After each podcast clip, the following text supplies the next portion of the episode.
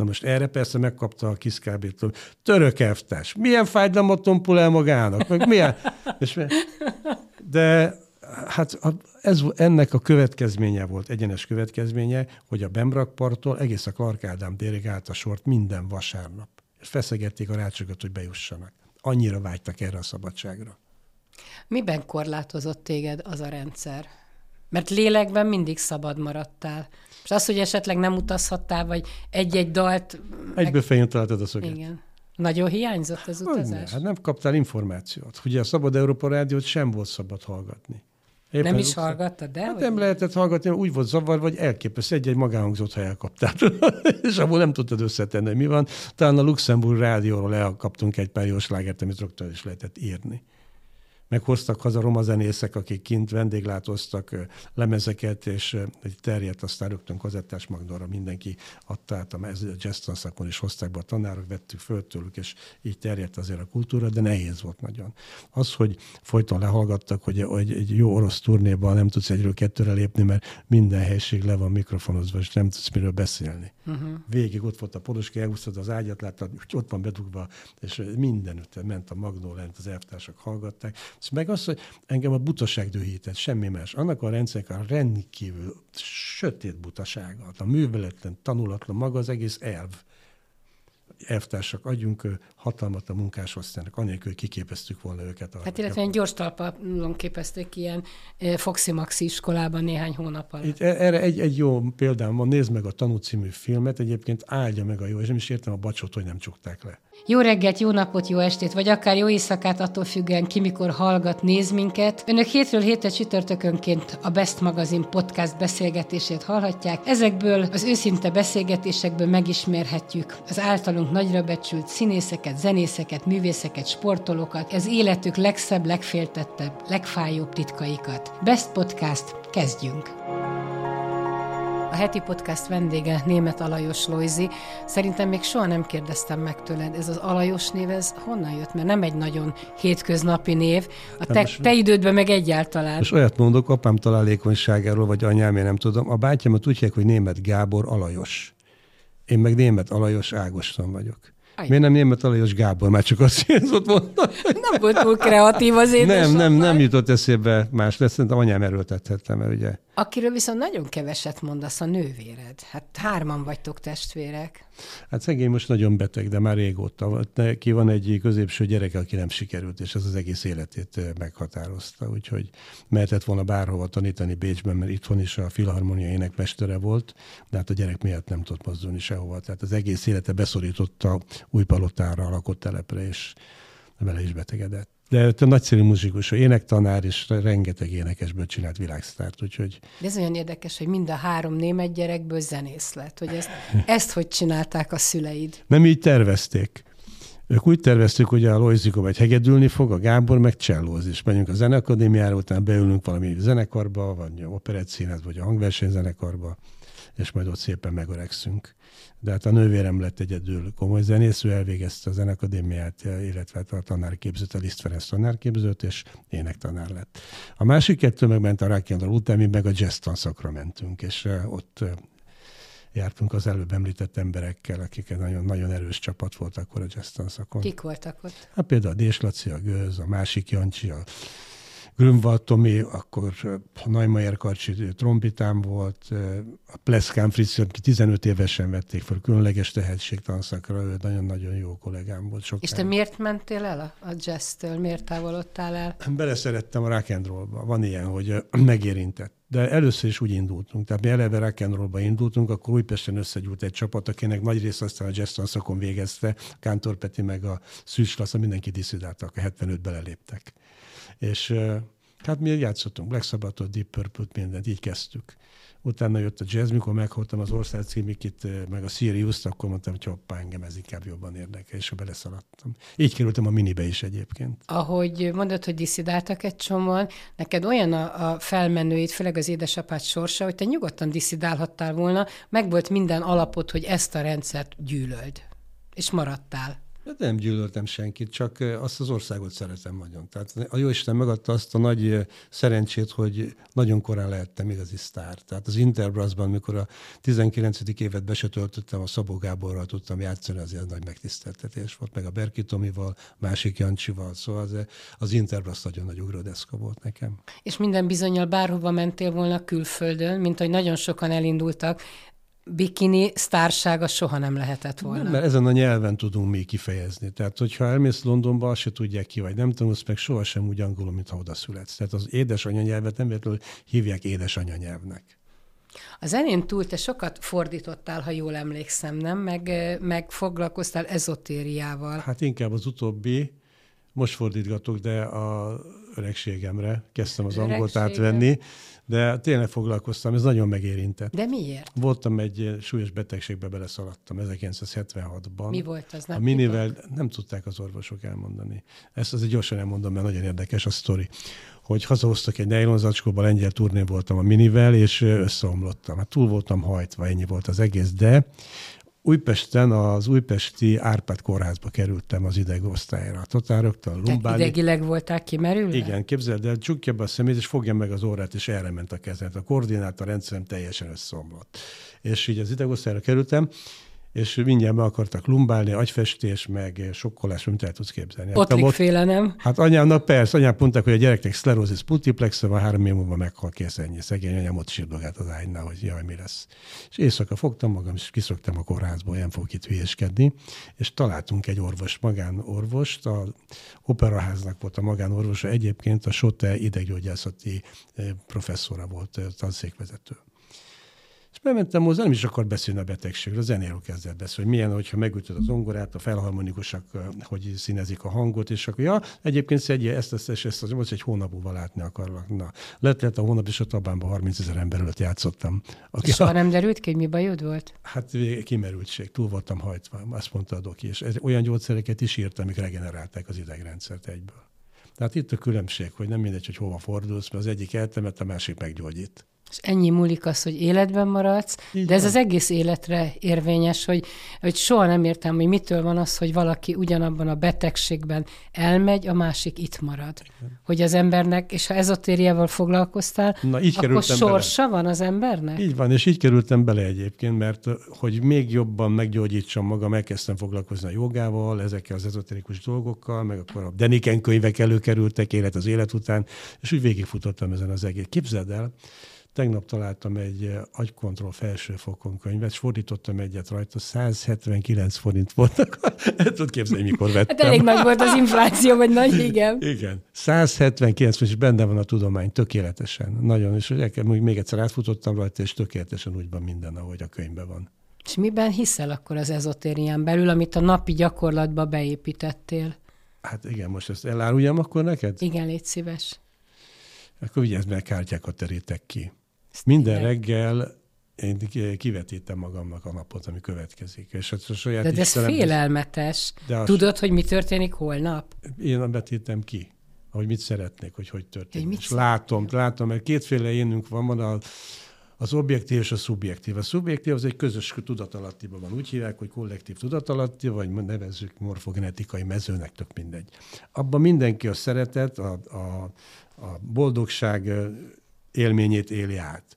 Az objektívbe pedig a különállást éli meg, hogy mindenki a saját életét a saját agya után megy. Ez egész más. De éjszaka álmunkban mindannyian belekeveredünk ebbe, és ha te be tudod abban a mezőbe vetíteni szeretet hullámhosszán, hogy mit szeretnél elérni, és mit, kivel fogsz találkozni, és vele hogy fogsz majd kompromisszumot kötni, azt ki kell vetíteni, mert az a szeretet hullámhosszán megy, nem a birkózás, és nem is szabad oda bevinni a gyűlöletet. És ezt mindig a, a koncerteket is megmeditálom csodálkoznak, hogy 40 évig miért van mindig teltház a bikinin. De minden koncertet elképzelek.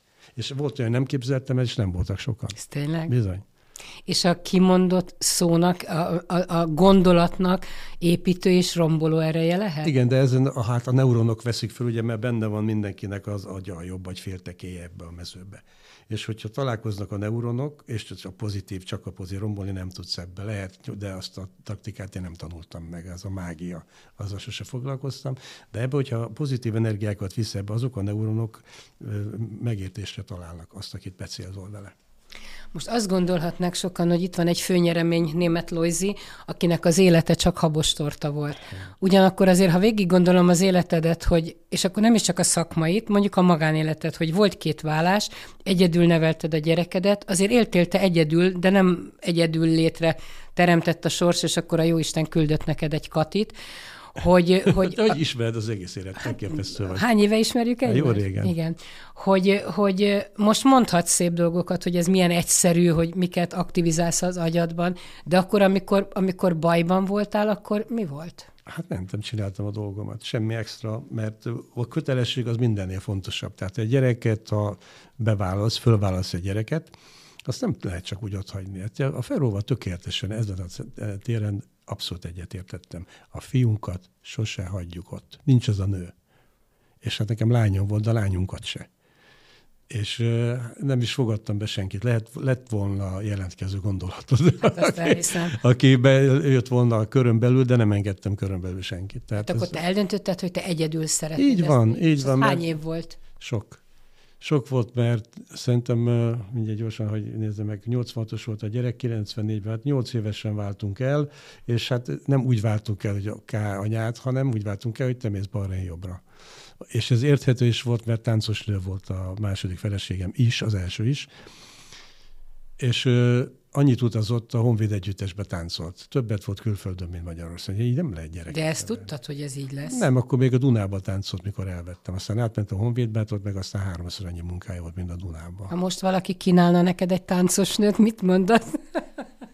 Hát az a baj, bajba esek, mert nagyon szerettem a szép alkatokat, és a táncosnőknek magadat volt, ugye a rúd mellett kiformálódtak az izmok, és ez mindenképpen látványos dolog, de elgondolkodni kell, hogy megérje az a látvány, hogy megérje. És abban mi az igazság, hogy azért egy gyereknek családra van szüksége? Tehát nagyon nemes dolog, hogy te felnevelted, és elhajtottad a lányokat, de lehet, hogy lett volna egy potenciális nő mellette egy anya, pótanya. Sose. Sose lesz az övé mindig a más, hát pont a Brody mondta egyébként, hogy képzeld el, kibéreltem a Szilvánuszba két szintet, hogy összehozzam a feleségeimet és nem sikerült. Sziáminak sikerült állítólag. Ő mindig azt mondja, hogy ünnepekkor az összes feleség, összes feleségnek a mostani hát, párja ott van. A Jancsinak nem sikerült, és tényleg nehéz elképzelni, hogy, hogy egy asztalhoz üljél a elven. Nekem egyébként a másik feleségem a karácsonyi bulikon ott van, tehát áll, együtt vagyunk. Tehát nincs, nincs harag, akkor se volt harag, mert néha az anyánál volt, meg inkább a nagyszülőknél. Tehát ha én turnéztem, az kizár dolog, hogy vittem a gyereket is sokszor, és jöttek reggel a kollégák, el akartak ülni az asztalomhoz, és mondtam, ide ne üljetek, mert ugye indulatszavak halmaza. Ja, igen. Mondom, ide ne üljetek, és hát Ugye vittem párszor turnéba, és panaszkodott is szegény gyerek, hogy sokszor kelt fel színpad mellett éjszaka álmában, mert már aludt, mikor a koncertnek vége volt, de hát az élet ilyen, az zenész élet. És az élet bebizonyította, hogy nagyszerű lány lett belőle, tehetséges, igen, igen, igen. semmiben nem sérült. Nem. Az igaz, hogy elkezdett énekelni? Képzeld, igen. És most, most ugye már két unokát... Már kettő van? Igen, igen. Szült, és ez a, van ez a ringató foglalkozás. Igen. Belekapcsolt a ringatóba, és most az anyaságát éli ki a dalokba, és élni, énekli ezeket a gyönyörű szép dalokat a közösségeknek. Anyukák viszik a gyerekeket, körbeülik, és ez egy szép dolog. Nem és milyennek csinál. látod őt anyának?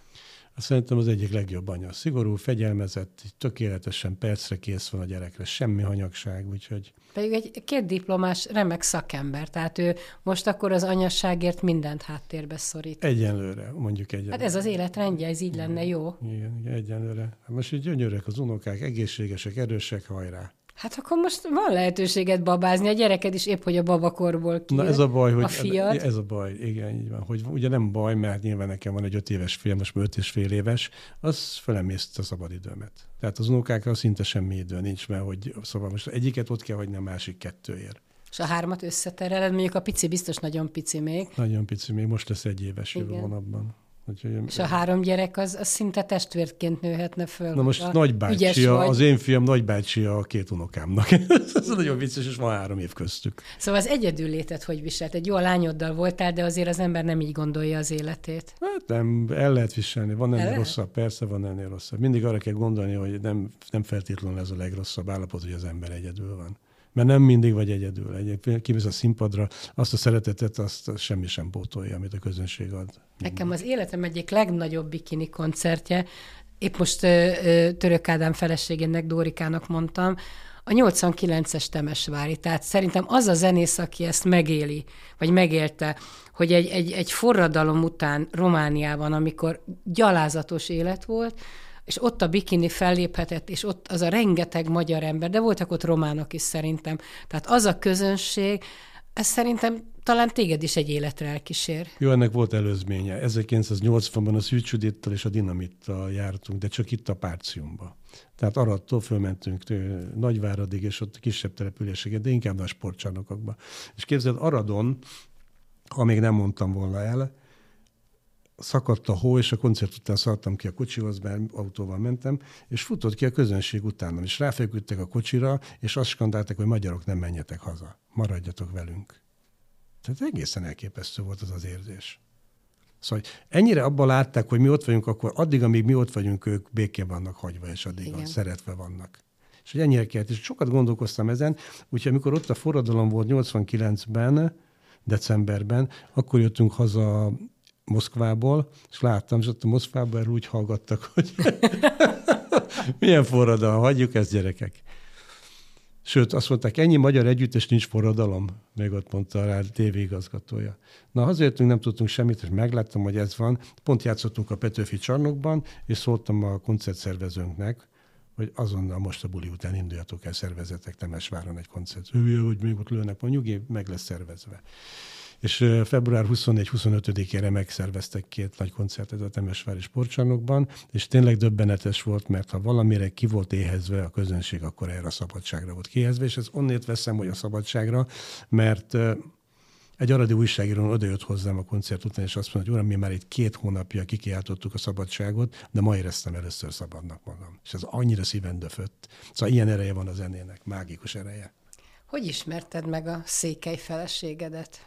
Hát leugrottam a színpadra, és megkértem a kezét. Nagyon ritka egyébként. Ott voltál ez is... kint koncerten? Nem, nem, nem, itthon ő, ő jött, volt egy klubunk egyébként, ez, ez is sokáig életben tud tartani egy zenekar, hogyha visszamész a közönséghez. Tehát nem fényévekre egy nagy színpadról leénekled a dalokat, hanem belénekled a fejükbe, tehát egy klubba. Erre mondják azt, ha egy szempárt találsz, akkor már érdemes koncertet Így adni. Van, és ott nagyon sok szempárt találsz. Tehát ilyen, na ez a Józefina nevű pub volt, és hát ott volt egy kisebb közösség, de már hallottam róla, hogy két székkel járogat a bulinkra.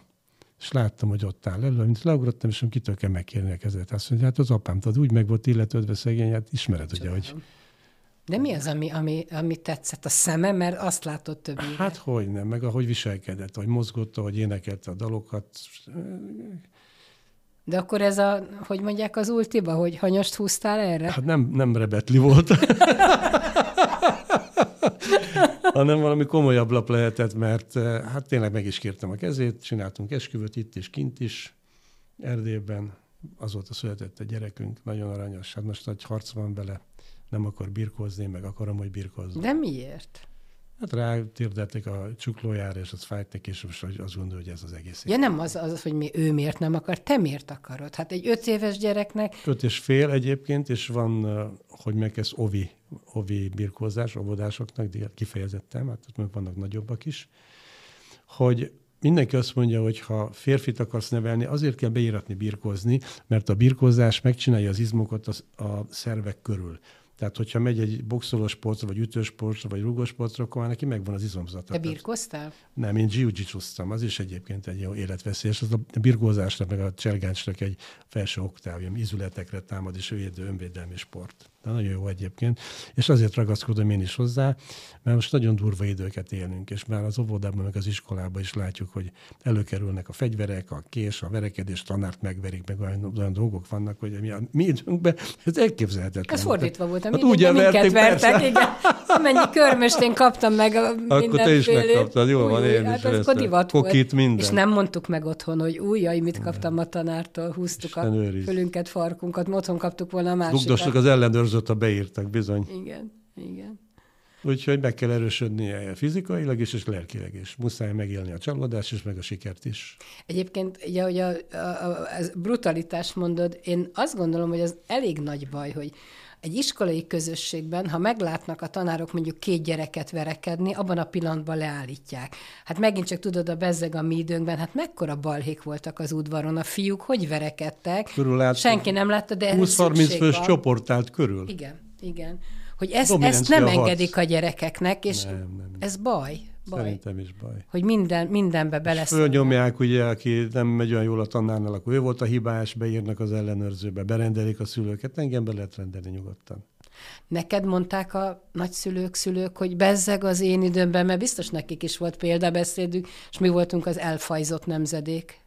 Hát nem nagyon más bajuk volt nekik, az egész élettel volt bajuk, úgyhogy... Ugye anyámat Pozsonyból kidobták a Benesgárdistek a családot, mert pozsonyi születésű egyébként kemnici németek voltak a nagyszülők, és Pozsonyba mentek, szudéta németek voltak. És adné, tehát az anyja az pozsonyi volt, a szlovák volt eredetően, az Peter Józefa volt a nagymuter, rendkívül szigorú. Szóval még annál is szigorúbb asszony volt. Szegény anyámat sajnáltam is emiatt. A nagyfater is nagyon durva volt. Olyan és... érdekes, hogy abban az időben, de majd folytasd, nagyon gyakran mondták, hogy, hogy ezekben a családokban nem a szeretet dominált. Nem, a fegyelem. A fegyelem. Igen, igen. Őrült nagy fegyelem dominált.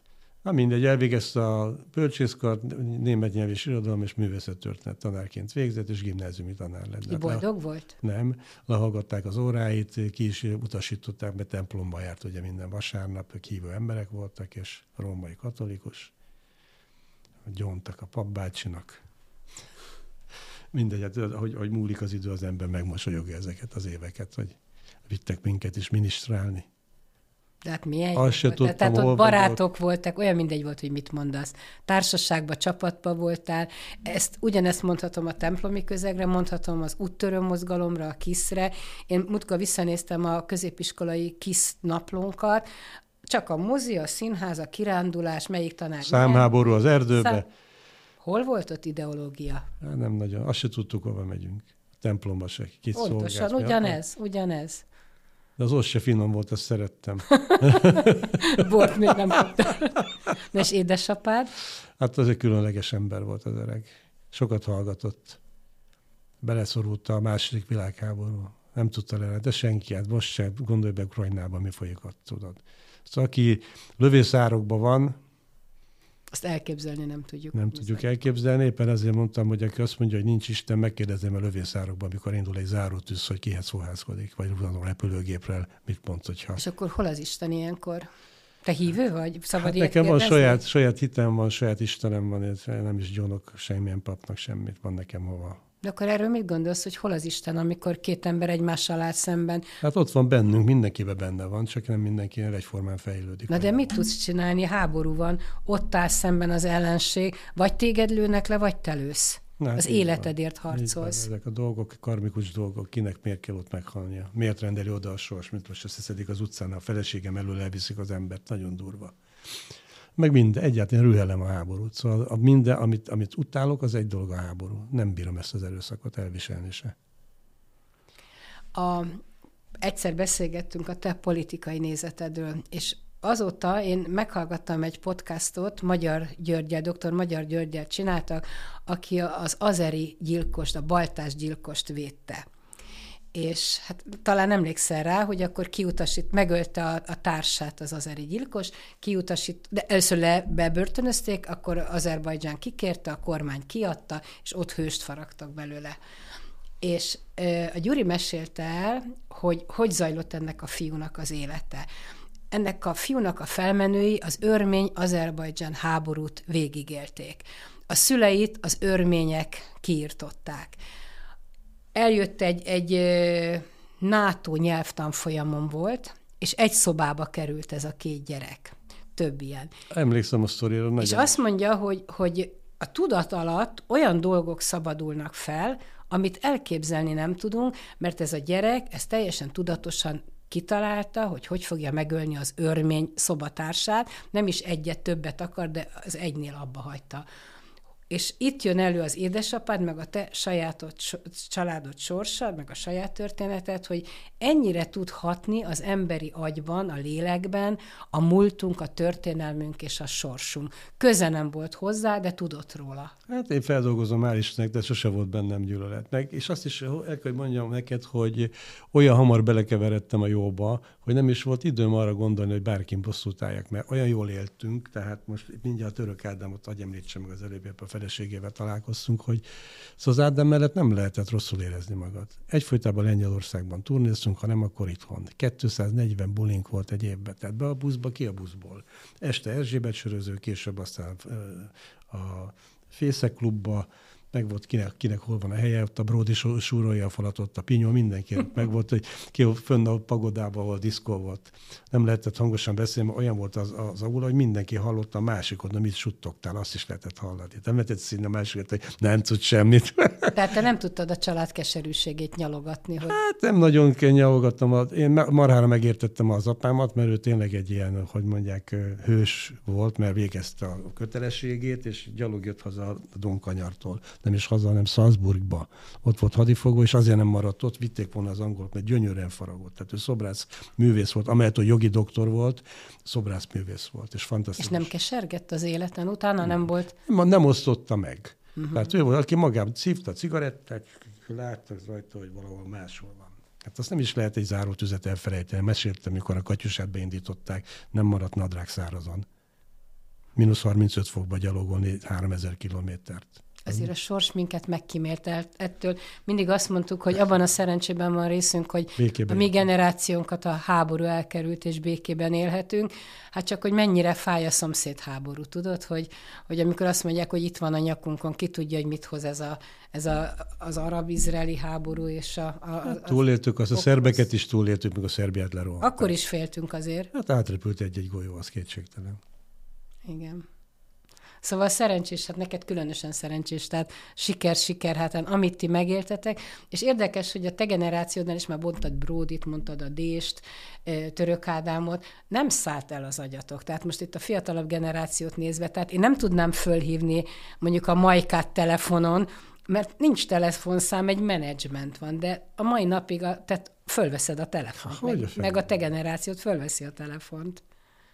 Mi nem voltunk sosem, mi szerettük a közönséget, meg ezt az egész életformát. Észre se vettük, hogy mi van körülöttünk. Tudtuk persze, a buszban ment a susmus, de nem, szóval mi nem voltunk a márciusi ifjak, akik mindig verték a melőket, hogy ugye a rendőrök megverték a Váci utcában, meg a, mit tudom én, piros-fehér zászló miatt, meg kokárda miatt vertek. Szóval nem voltunk milyen kokárdás ifjak. Nekünk a szívünk mélyen a szabadság volt, ordított, és ez volt a zseniális, és ezt érezte meg a közönség. Ha eljött egy koncertre, addig a másfél-két óráig szabadnak érezte magát, mert a dalszövegekből is ez sugalt ki, ez, ez szólt ki. Te tudod, hogy melyik dal mikor és miért született? De mindegyik a szabadság ám mámorába született. Például, ha a török Ádámot említem, ott volt ez a a visszavárosban gyönyörű, de az asztalhoz leültem volt az első suganatja, mindjárt a 60-as évek végéről, amit Badacsonyban ö, alkottak, még az Ávodi Jancsival feküdtek jó részegen a Balaton partján reggel, és akkor jött a dal, hogy asztalhoz leültem, és megittem sok-sok üvegbort. Aztán már éreztem, fájdalmam lassan eltompul. Gymben, viszkiben kedvemet meglelem, mert kábolat nélkül semmit sem ér már rongy életem. Drága boraim, fájdalmam lassan elszáll, eltompul. Na most erre persze megkapta a kiszkábétől, török elvtárs, mi milyen fájdalmat tompul el magának, meg milyen... És, de hát ez, ennek a következménye volt, egyenes következménye, hogy a Bembrakparttól egész a Clark Ádám térig állt a sort minden vasárnap. És feszegették a rácsokat, hogy bejussanak. Annyira vágytak erre a szabadságra. Miben korlátozott téged az a rendszer? Mert lélekben mindig szabad maradtál. És az, hogy esetleg nem utazhattál, vagy egy-egy dalt... Egyből meg... fején találtad a szöget. Igen. Nagyon hiányzott az utazás? Hát nem kaptál információt. Ugye a Szabad Európa Rádiót sem volt szabad hallgatni. Éppen nem is hallgattad, de? Hát nem lehetett hallgatni, úgy volt zavar, vagy elképesztő, egy-egy magánhangzót, ha elkaptál. és abból nem tudtad összetenni, mi van. Talán a Luxemburg rádióról elkaptunk egy pár jó slágert, amit rögtön is lehetett írni. Meghoztak haza roma zenészek, akik kint vendéglátóztak lemezeket, és terjedt aztán rögtön kazettás magnóra mindenki adta át, a jazz is hozták be a tanárok, vettük föl tőlük, és így terjedt azért a kultúra, de nehéz volt nagyon. Az, hogy folyton lehallgattak, hogy, egy jó orosz turnéban nem tudsz egyről kettőre lépni, mert minden helység le van mikrofonozva, és nem tudsz miről beszélni. Uh-huh. Végig ott volt a poloski, elhúztad az ágyat, láttad, ott van bedugva, és mindenütt ment a magnó lent, az elvtársak hallgatták. És meg az, hogy engem a butaság dühített, semmi más. Annak a rendszernek a rendkívül sötét butasága, a műveletlen, tanulatlan, maga az egész elv elvtársak, adjunk hatalmat a munkásosztálynak, anélkül, kiképeztük volna őket. Hát illetve egy gyors talpalon képezték ilyen Foxy Maxi iskolában néhány hónap alatt. Itt e- erre egy, egy jó példám van, nézd meg a Tanú című filmet, egyébként áldja meg a jó, és nem is értem a bacsot, hogy nem csukták le. Hát sokáig betiltott volt a tanú, nagyon sokáig dobozban volt. Igen, de hát hogy megjelenhetett később is, ez még és az átkosban jelent még meg. Igen. Hát elájultam, tényleg mondom, ez ennyire buta volt ennyire ostoba és ennyire buta, és ez a nyakadba, és nem tudták igazából kibontakozni se. És ennek is megvolt a káderpolitikája, és a mai káderpolitikát ugatja a másik oldal, mint hogy ugatta az első oldal akkor azt a káderpolitikát, hogy akinek az apja szocshozás kitüntetett, az balra, többi jobbra-balra, fölvéve azok majd jöjjenek legközelebb. Szóval ez megvolt ott is a káderpolitika egyetemi felvételeken, annak, akinek az családja hithű volt, kommunista volt, egybe fölvették, aki nem, hát jöjjön később próbálkozni. Nem úgy rúgtak hogy ki vagy rúgva, majd legközelebb megnézzük. Te hittél abban, hogy itt rendszerváltás lesz valaha? Soha. Soha. Olyan presszió volt rajtunk, olyan elképesztő nyomás, hogy az ember nem gondolta, hogy ez, ez valaha, és azért csodálkoztam is, hogy ez így egy pillanat alatt lángra kapott. Egy szágyufa. Igen, meg hát egy külföldi beavatkozás, mint hogy Magyarország sorsát mindig külföldről oldották meg. Belülről soha-soha, csak voltak próbálkozások. Sokat valóban külföldre. Kis ország.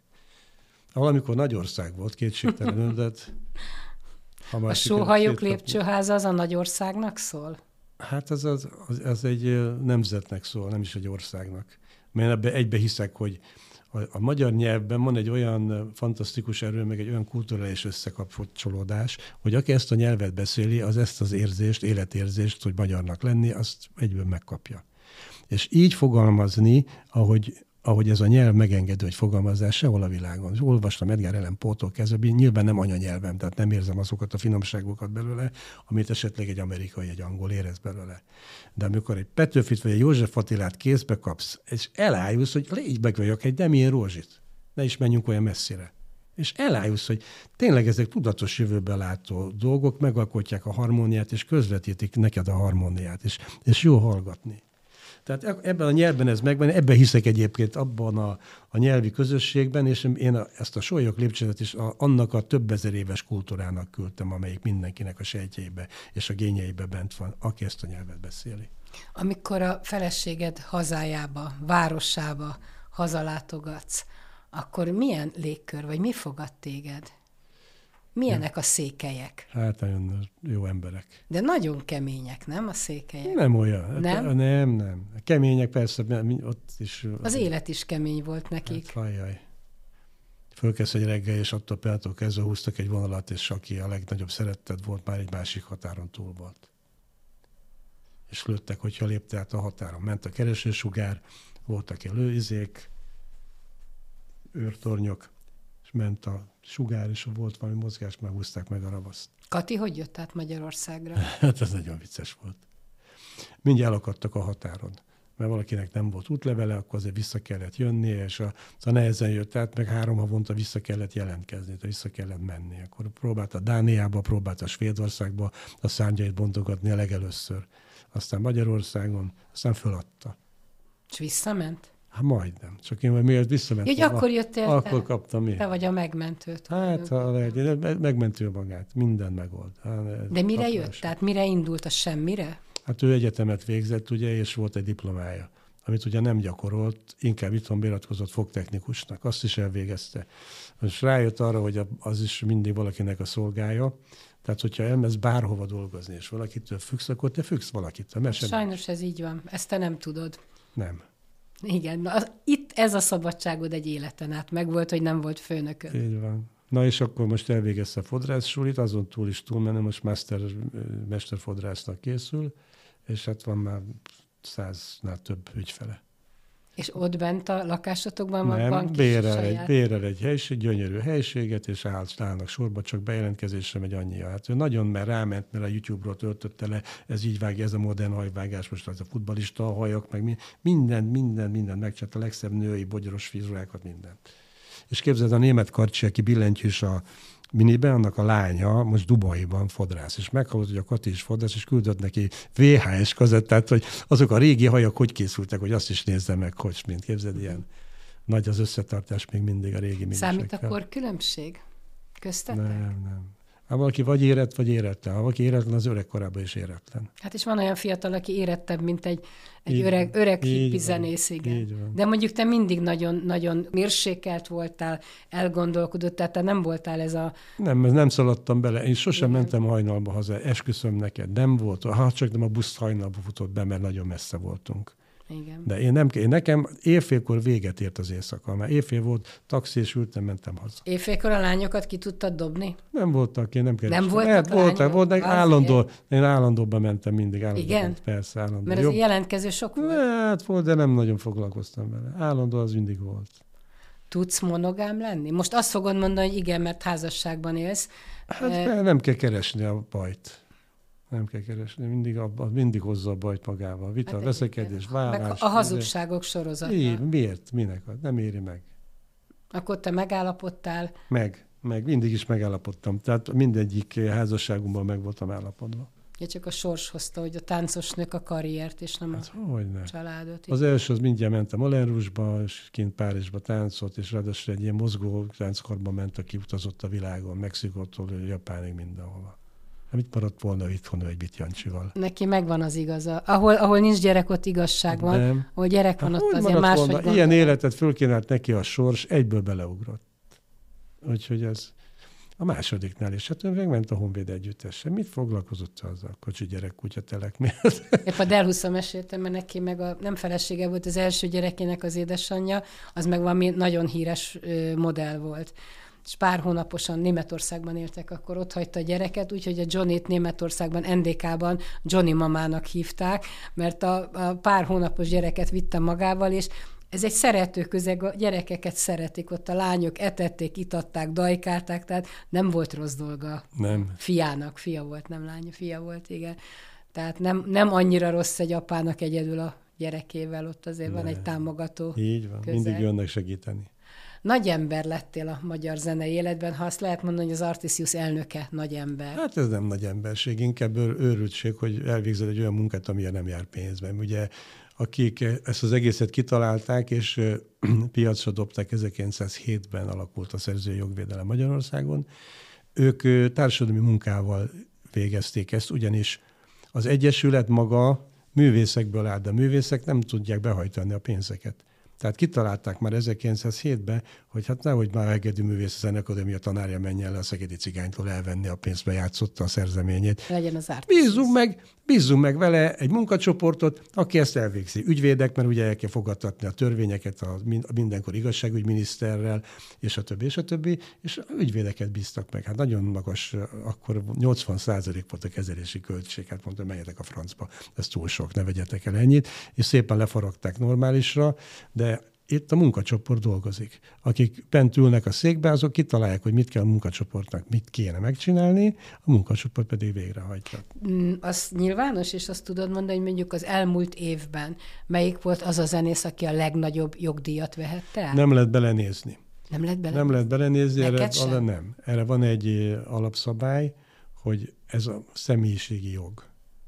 Tehát ne, belenézhetsz a munkacsoport... Jövedelem, ez egy adózott jövedelem. Belenézhetsz, a, a jogdíjakban nem nézhetsz be, de a jövedelembe belenézhetsz, tehát mit tudom én, megnézheted, hogy a munkacsoport főigazgatója mennyi pénzt keres. Sőt, ott van a felügyelőbizottság, a felügyelőbizottság belenézhet. Uh-huh. Bizonyos dolgokban. És tehát nem lehet átlépni a határt, és nincs nagy visszaélés. Amikor visszaélések voltak, 80 millió forintosak, meg 60 milliós, azt elgönyörítettük. Mert alakult egy munkacsoport az Artisiuson belül, szerzői véleményező bizottságnak hívták. Én tíz évig ültem az SZPB-be. Nem voltam ott elnök sohasem, de tíz évig ott lehúztam tíz évet, hogy lássam, hogy hogy működik ez az egész. Tehát, hogy hol van itt a felosztási munkacsoport, mik a fontos részei az Artisiusnak, mit csinálnak a jogászok, hogy megy a pénzbehajtás, stb. Úgyhogy én úgy kerültem oda, hogy megválasztottak a vezetőségbe, vezetőségi tagnak, és a vezetőség választott meg elnöknek. És ez most 12-én ugyanígy fog történni, mert most volt tisztújítás, és küldött gyűlés lesz 12-én, és vezetőségválasztás és elnökválasztás. Gondolom biztos megválasztanak, mert azért ez nem egy olyan nagyon hálás feladat. Nem. Ingyen ennyi munkát elvégezni. Nem sok munka van. Az, a, az én szerepem igazából a rossz hangulatnak a megszüntetése, ami évek alatt sajnos lerakódott, hogy az Artistius nem úgy működik, hogy mindenki szeretné, és úgy, úgy sem fog működni, ahogy mindenki szeretné, úgy működik, hogy mindenki lássa hogy hogy működik, az egészen más. És most nagyjából erre megyünk, hogy abszolút transzparencia van, bárki bejöhet, körülnézhet, megnézhet, hogy mi újság van. Ha belenézel a tükörbe, van az életednek olyan, olyan korszaka, időszaka, amikor azt mondod, hogy hú, Lojzi, ezt nem kellett volna. Há, hogy ne lenne. Van? Persze. De most súlyos dolgokra, nem, nem kis dolgokra, az mindenkinek van. De ami, ami, ami jellemtelenség, erkölcstelenség, csalás, Jaj, olyan nincs. Olyan nincs. Magammal szemben volt elkövetett bűncselekmény, de hát az, az teljesen mindenkinek nem. Mikor egy kicsit többet iszol kellett ja, nem szóval én pedig csak ilyet tudok magamról. Igazából egy született ezért angyal vagyok.